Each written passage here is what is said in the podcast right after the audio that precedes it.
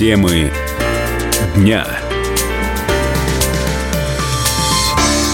Добрый вечер. Это программа «Темы дня» на радио «Комсомольская правда» в Самаре. Мы работаем на частоте 98,2 FM, эм, а в студии сегодня Юлия Родина. И сегодня не личное главное, а сводки рабочего дня. Заботится сердце, сердце волнуется, почтовый пакуется груз. Мой адрес – не дом и не улица. Мой адрес – Советский Союз.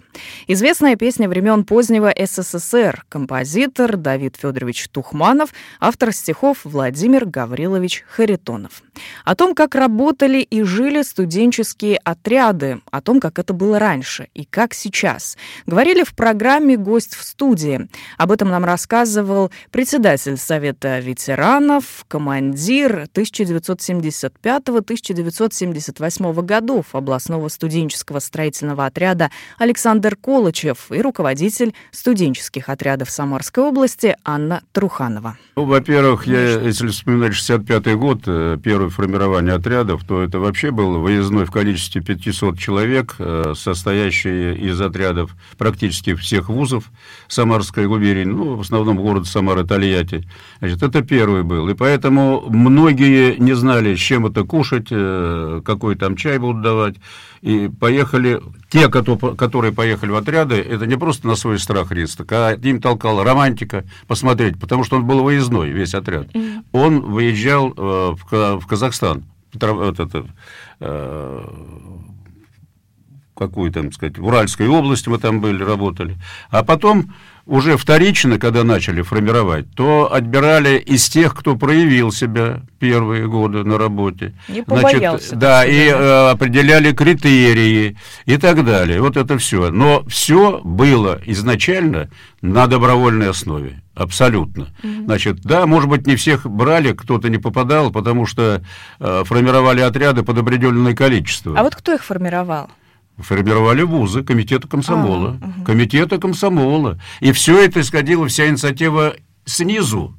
То есть есть желающие, вот, так сказать, был посыл создать студенческие отряды. И комсомол комсомольские организации вузов или средних учебных заведений, они руководили формированием всех отрядов. Каждый отвечал. Потом все это дело не просто стабилизировалось, а узаконилось. Были организованы штабы, были организованы штабы вузовские, когда поняли о том, что движение набирает мощь, движение нельзя останавливать, его только нужно развивать, дать возможность, поддержать и так далее. И оно-то начиналось тоже без этих основополагающих документов сверху. Оно была инициатива. А всегда правильное, да, правильное дело, это инициатива снизу. Не сверху навязанные, да, что вот вы обязаны и так далее, а инициатива снизу. И вот они уже трансформировались потом, на самом деле, в настоящие трудовые коллективы, подкрепленные теми, значит, задачами, плюс еще, надо еще знания было получать, это самое. Вы понимаете? И студенческие отряды были тоже не обременены а озадачено. То есть это не просто выезжал, и ты там точил, э, значит, лопату, как больше, больше бы сделать. Ты обязан был сформировать библиотечку, потому что в основном выезжали все в сельские районы. Библиотечку, которая должна была служить, пока еще отряд работал, потом передать ее сельским библиотекам. Ты обязан был взять с собой трудновоспитуемого подростка, с тем, чтобы на примере твоем, да, на примере, перевоспитывался. Давали таких ребят, которые, ну, которых надо было перевоспитывать перевоспитывать. Ты должен был создать в основном 90% отрядов агитбригаду, программу утвердить, потому что ты с этой программой должен был выступать перед э, тружениками села. И это все, это не просто там было. И вот отряд каждый отчитывался, вы говорите, вот что вы э, сейчас спрашиваете, Анна, значит, э, летом работаете, а чё, что вы зимой делаете? А вот зимой как раз шло формирование отрядов к тому, чтобы он в полной боевой готовности и морально, и физически был готов и выезжал. И Но работал. вы вот внутри отряда могли сказать, он лентяй или у него там характер какой-то несносный, мы с ним работать не будем? Студенческие отряды отторгали лентяев, сразу после. Кто-то не выдержал, уезжал, но таких было очень мало. А студенческий отряд не давал возможности, не гладил по головке тех, кто плохо работал, или не хотел, или филонил и так далее. Нет, там держались плечом к плечу, и это коллектив создавался, выверенный, спаянный коллектив. И вот там на самом деле, я э, почему сейчас вот разговариваю, сказать, я все помню, это все живо. Это, это труд, это опора друг на друга, это осознание того, а потом пришло со второго, там, с третьего раза, о том, что не только романтика, осознание того, что ты полезен, ты приехал, если нет, до тебя не было там коровника или дороги, или телятника, а ты уезжаешь, и сдал это, ощущение гордости о том, что ты большое дело сделал по плечу, которое тебе было в этот момент, понимаете? И все это вот э, не симбиоз, а кулак образовывался такого направления, что ребята понимали, зачем они они едут, для чего они едут и почему их труд полезен. И их ждали. А, так, давайте поговорим еще про семейность. Тоже интересная тема. А, сейчас она в студотрядах набирает какие-то особенные обороты. Молодые бойцы, как э, вот, да, участники студотрядов называются, связывают себя узами брака. Есть какая-то статистика за год? Сколько за год пар не... вот в среднем там образовывается?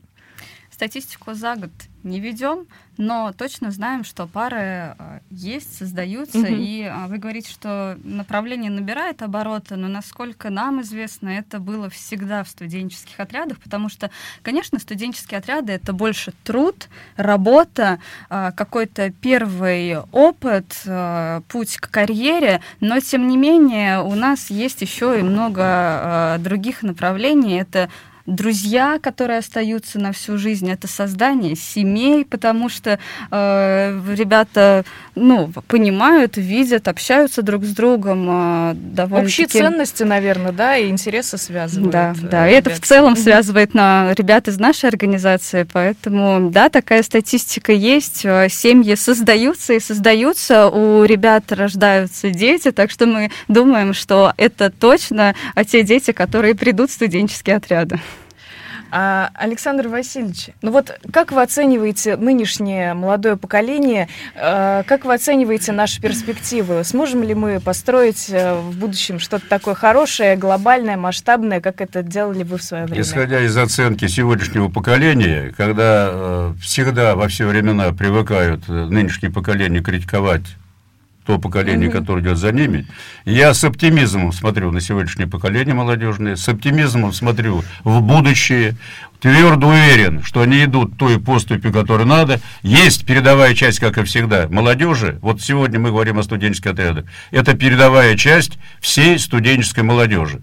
Это были председатель Совета ветеранов, командир 1975-1978 годов областного студенческого строительного отряда Александр Кулычев и руководитель студенческих отрядов Самарской области Анна Труханова. Полная версия на нашем YouTube-канале КП Самара и странице радио КП Самара во ВКонтакте. А мне хотелось бы завершить блог еще одной цитатой из известной песни. «Я там, где ребята толковые. Я там, где плакаты вперед, где песни рабочие новые. Страна трудовая поет. А тему дня продолжим после рекламной паузы. Темы дня.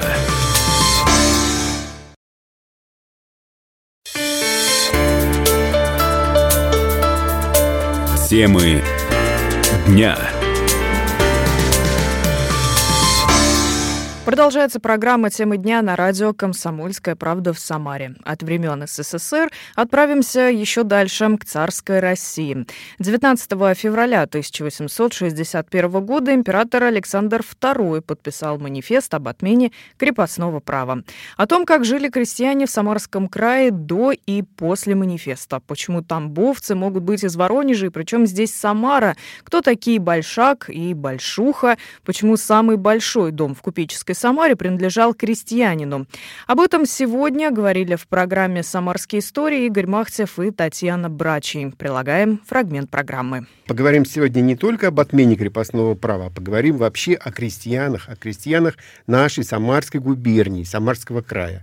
А вот парадоксально, да, вот э, казалось бы, ну, крестьяне, это же составлял большинство. Если посмотреть на цифры, то цифры просто удивляют.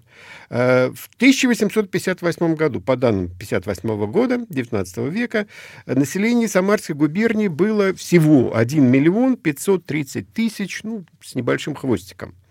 Так вот, крестьян в это время в губернии проживало, а губерния всего 6 лет существовала в то время, проживало 1 миллион 481 тысяча. То есть подавляющее большинство. То есть 96,7% специально считал на калькуляторе, это были крестьяне.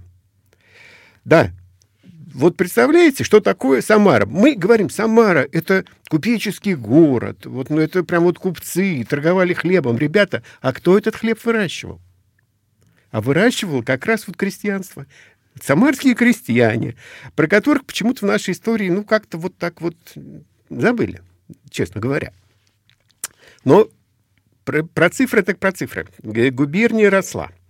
В 1897 году, то есть это прошло буквально 39 лет с, первой, с переписи 58 года, в губернии уже было 2751 житель. 2 э, миллиона 751 тысяча. А. То есть, представляете, то есть губерния выросла ну, практически в полтора да, раза. Полтора, точно. Полтора раза. И крестьян, у городских жителей было всего 5,7% из всей губернии. То есть городов у нас было по пальцам одной руки можно пересчитать. Это самый крупный Самара, то есть наша сельскохозяйственная Самарская губерния. Совершенно Са- верно. Вообще воды. вся страна была сельскохозяйственной, но Самарская губерния была особенно сельскохозяйственной. А, что интересно, если говорим мы об отмене крепостного права, э, ведь крестьяне были крепостными не все. Э, крестьяне, это как-то вот у нас так вот повелось там, ну, а кто были твои предки? Да крестьяне. А какие крестьяне, если спросить, многие не знают. Хотя крестьянство – крестьянство как сословие делилось еще на некие группы. Например, были так называемые крепостные крестьяне, это до, 800, до 1861 года, то есть помещичьи крестьяне. Были крестьяне государственные, то есть принадлежащие казне. То есть у них не было... Хозяина. Бар... Кроме... Нет, хозяин был. был. Хозяин — это государство. Ну. Были так называемые э, дворцовые крестьяне, или потом удельные, когда стал удел. Удел — это уже крестьяне, которые принадлежали царю. Потому что царь у нас был один из самых крупных помещиков в стране вот царская фамилия. Вот, вот никогда не задумывалась об этом, оказывается. А вот э, зря. Потому что, когда спрашивают, какие предки были у тебя, просто крестьяне, это абсолютно ни о чем. Кстати, Игорь Викторович, ну вы же коренной самарский, а у вас кто предки были? А у меня предки э, крестьяне. У меня Какие? Я... А вот э, по папе были и крепостные, были и государственные. А вот а по маме очень сложно, потому что это была такая небольшая группа, они относились к государственным крестьян, крестьянам, но они называли себя однодворцами. Однодворцы, ух, а сейчас мы залезем в такие дебри. Ну, это, хотя бы чуть-чуть, Это коротко. дети боярские. То есть давным-давно... то есть у вас там голубая кровь где-то есть. Ну, голубая кровь, это, конечно, так вот в кавычках, но хотя вот гонор у этих вот однодворцев, они себя никогда не считали крестьянами, они всегда себя считали более такой, ну, кастой, более высокой. Они питались по-своему. Даже браки в, основном старались заключать однодворцы с однодворцами, не примешивать крестьянскую кровь. Вот до, до такой вот глупости доходило. Но еще я скажу такую вещь. Все-таки крепостное право в Самарской губернии, то есть вообще крепостных крестьян в Самарской губернии было относительно немного. А с чем это связано? А просто Самара, что такое Самара? Вот Самарское Заволжье, вот это вот, взять, это же дикая степь. То есть, э, когда освободили, ну, вернее как, захватили Казанское, это взяли Казань, вот это вот развивалось, это была колонизация. Наша Самара не хватало стрельцов. И кто попадал в стрельцы? Вот, ну, тогда это не стрельцы, а казаки были вот в, этой, в крепости. Попадали кто? Беглые крестьяне. То есть крестьяне, которые бежали со всей вот, России матушки, куда бежали? Бежали на Волгу, на То есть здесь такого нет понятия, как коренной-коренной самарец, прям вот здесь вот... Очень э, мало. То есть вот это все сборная солянка. самарцы, ну, это вот 19, начало 19 ну, конец 18 века, что касаемо левой, левого берега Волги, то есть левобережья. Там, где находится Самара сейчас. Да, совершенно верно. Э, это вот переселение шло очень сильно в XIX веке, в конце XIX века, в конце XVIII века еще переселение было. Но вот эти вот крестьяне, давайте сначала так, вот об укладе, о крестьянском укладе. То есть мы привыкли, что крестьяне живут, ну, села, деревни. Кстати, вот я поразительно, но некоторые даже не знают, чем село отличается от деревни. Вот ну, с... деревня поменьше, судя по всему. Село это что-то большое, вот с каким-то своим социальной это... инфраструктурой. Село это там, где есть церковь. А. а деревня это там, где церкви нет. Так было до э, революции. Потом селом стали называть там, где есть сельсовет. Когда уже церкви не было, но был сельсовет. Но в основном село это там, где церковь. Так вот, эти вот общества сельские, то есть крестьяне, они жили обществами общество, оно, если небольшие там деревни, небольшое село, было несколько в этом обществе, несколько сел и деревень объединено. И это было неспроста. То есть дело в том, что э, крестьянское общество, оно солидарно платило налоги. То есть крестьянин не мог уехать из своей деревни. Даже если его общество отпускало, то есть собрали собрание, разрешили, все, пожалуйста, езжай на заработки. Но он был обязан налоги платить у себя – в этом обществе, в свою деревню. Ну, то есть он мигрировал в, в да, соседний регион, в город, но, но налоги оставались, Совершенно вот если верно. ты да, зарегистрирован ты был у себя в деревню. Да, вот зарегистрирован был в деревне, эту сумму, которую причитается тебе вот по раскладу этого деревенского, ты должен платить был по-любому всегда. Всю, всю свою жизнь, пока не перейдешь в другое сословие. То есть были и такие вещи. Если уж брать наших известных купцов, ну, 90% из них ведь из, вышли из, из кого? Крестьян. Из крестьян. Взять Неклютина, ну такая фамилия известная. Хотя Неклютин, вот отец Неклютин, поменял фамилию перед тем, как приехать сюда. Они были Михрюткины. Ну, очень несозву... не милозвучная Да, вот фамилия. поэтому он ее поменял. А это были крестьяне. Правда, крестьяне уже тогда, ну, то есть довольно-таки зажиточные. То есть, чтобы стать купцом, нужно было иметь какой-то капитал. Отхожий промысел. Ну и в первой части еще мы должны были поговорить про переселенцев. Как раз вот 19 век. Прям буквально полторы минуты переселенцев Не успеваем. Даем. Ну, хорошо. Вот, вот переселенцы, вот в Самарской губернии почему-то называли тамбовцами. Почему? Ну, из Тамбова, по всей видимости, было э, больше всего первых переселенцев, и поэтому всех переселенцев вот в конце XIX века, в 20-м называли тамбовцы или тамбаши. И доходило до смешного. Например, был воронежский тамбовец. Вот у меня по матушке как раз переселенцы, но это нынешняя Оренбургская область, но вот их тамбовцами так и звали вот уже прошло сколько... То есть я туда ездил уже, естественно, в 20 веке, ну, это где-то в 70-х годах, и до сих пор вот их село, где, она жила, их называли тамбовцами. Вот, то есть вот эти вот обычаи сохраняются довольно-таки долго. А почему вот эти вот переселенцы э, сюда рвались? Здесь было очень много земли. Представляете, вот эта вот целина наша самарская, нераспаханная, как раз на которой потом выращивалась белотурка, а они приезжали из малоземельных губерний. То есть ну, в общем, осваивали целину. Осваивали целину, да. То есть у них были льготы. Два года они не платили вообще просто-напросто никаких налогов. А потом платили половинные налоги. Даже не брали в армию была отсрочка от призыва на военную службу для людей, кто переселил. Это был фрагмент программы «Самарские истории» с Игорем Махцевым и Татьяной Брачей. Полную версию слушайте и смотрите на нашем YouTube-канале КП Самара и странице радио КП Самара во ВКонтакте. А тему дня продолжим после рекламы и новостей.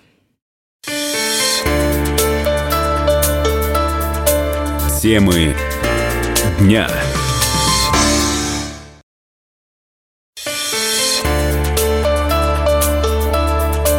Темы дня.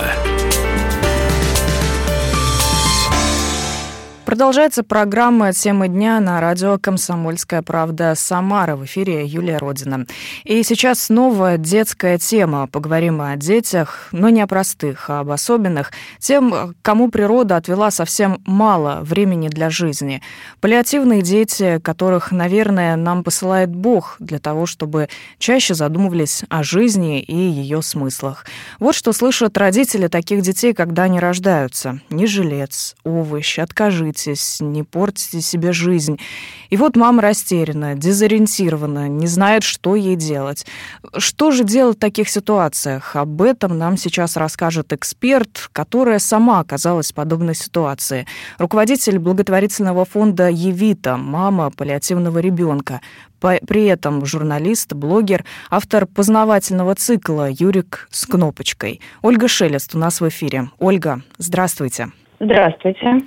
Ольга, когда вы узнали, что у Юрика будут проблемы со здоровьем, расскажите, какие были эмоции? Ну, то, что у Юрика есть определенные проблемы, я начала понимать в его два месяца, потому что а, у меня есть старший сын, и я помню, как развивался он, и я видела, что а, Юрик э, явно отстает в своем развитии, ну, плюс это все сопровождалось бесконечным плачем, переходящим в визг. А, он не фокусировал взгляд, не мог двигать э, руками, ногами, и я, конечно, на протяжении полугода пыталась понять, что с моим ребенком. Мы обошли очень много врачей. На самом деле, да, в да. итоге э, что случилось? Какой поставили диагноз? Диагноз нам поставили не в России, к сожалению. Нам пришлось уехать в Израиль.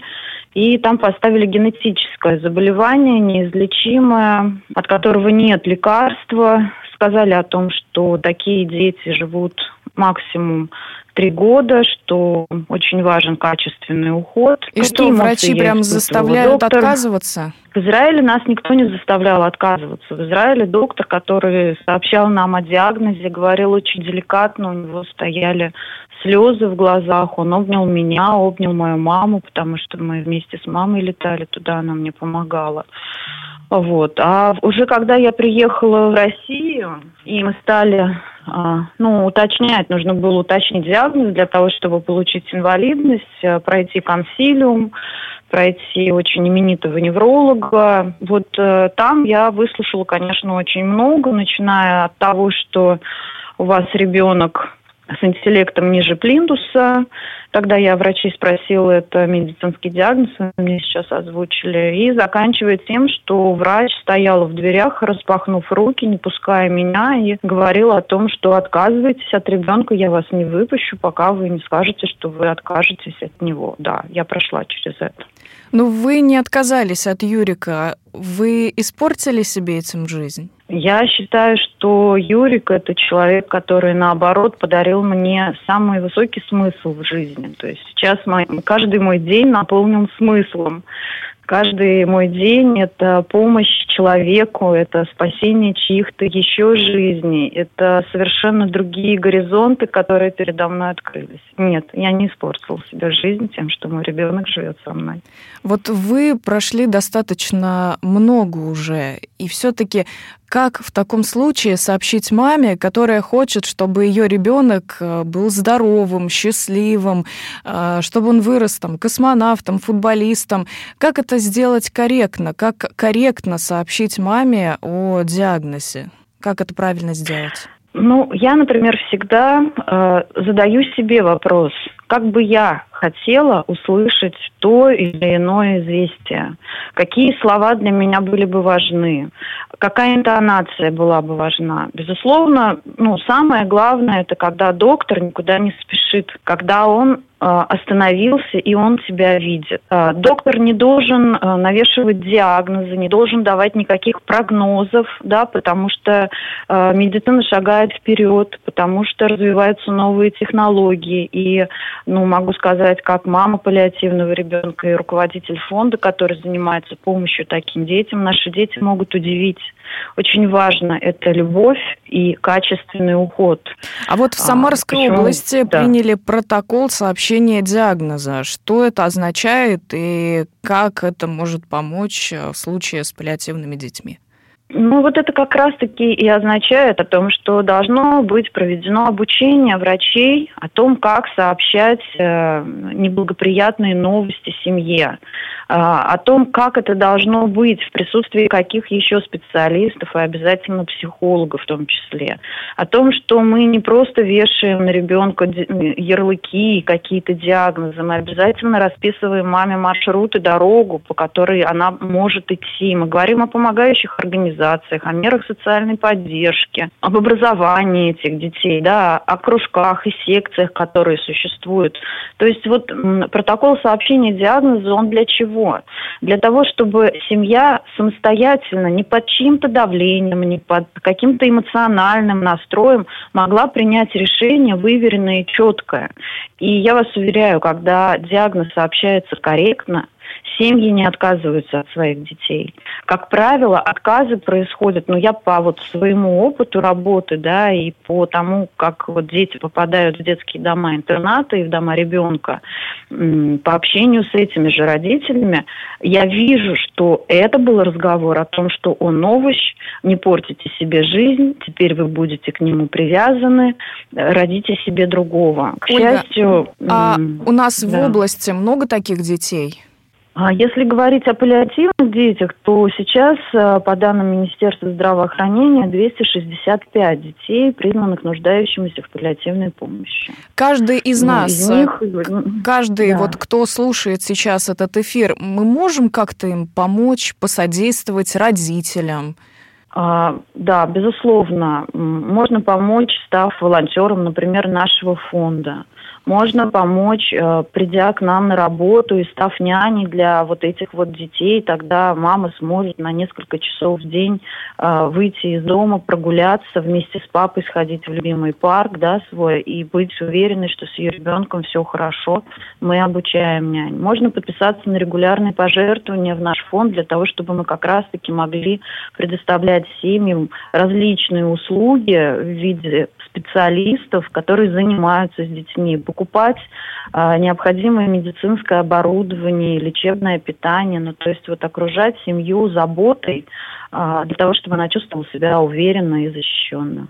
Спасибо, Ольга. Спасибо. В эфире у нас была руководитель благотворительного фонда «Евита», мама паллиативного ребенка, журналист, блогер, автор познавательного цикла «Юрик с кнопочкой» Ольга Шелест. И мне бы хотелось пожелать всем а, никогда не отчаиваться. Если вы решили оставить ребенка, помните, что вы сами свет и добро. И эти дети тоже свет.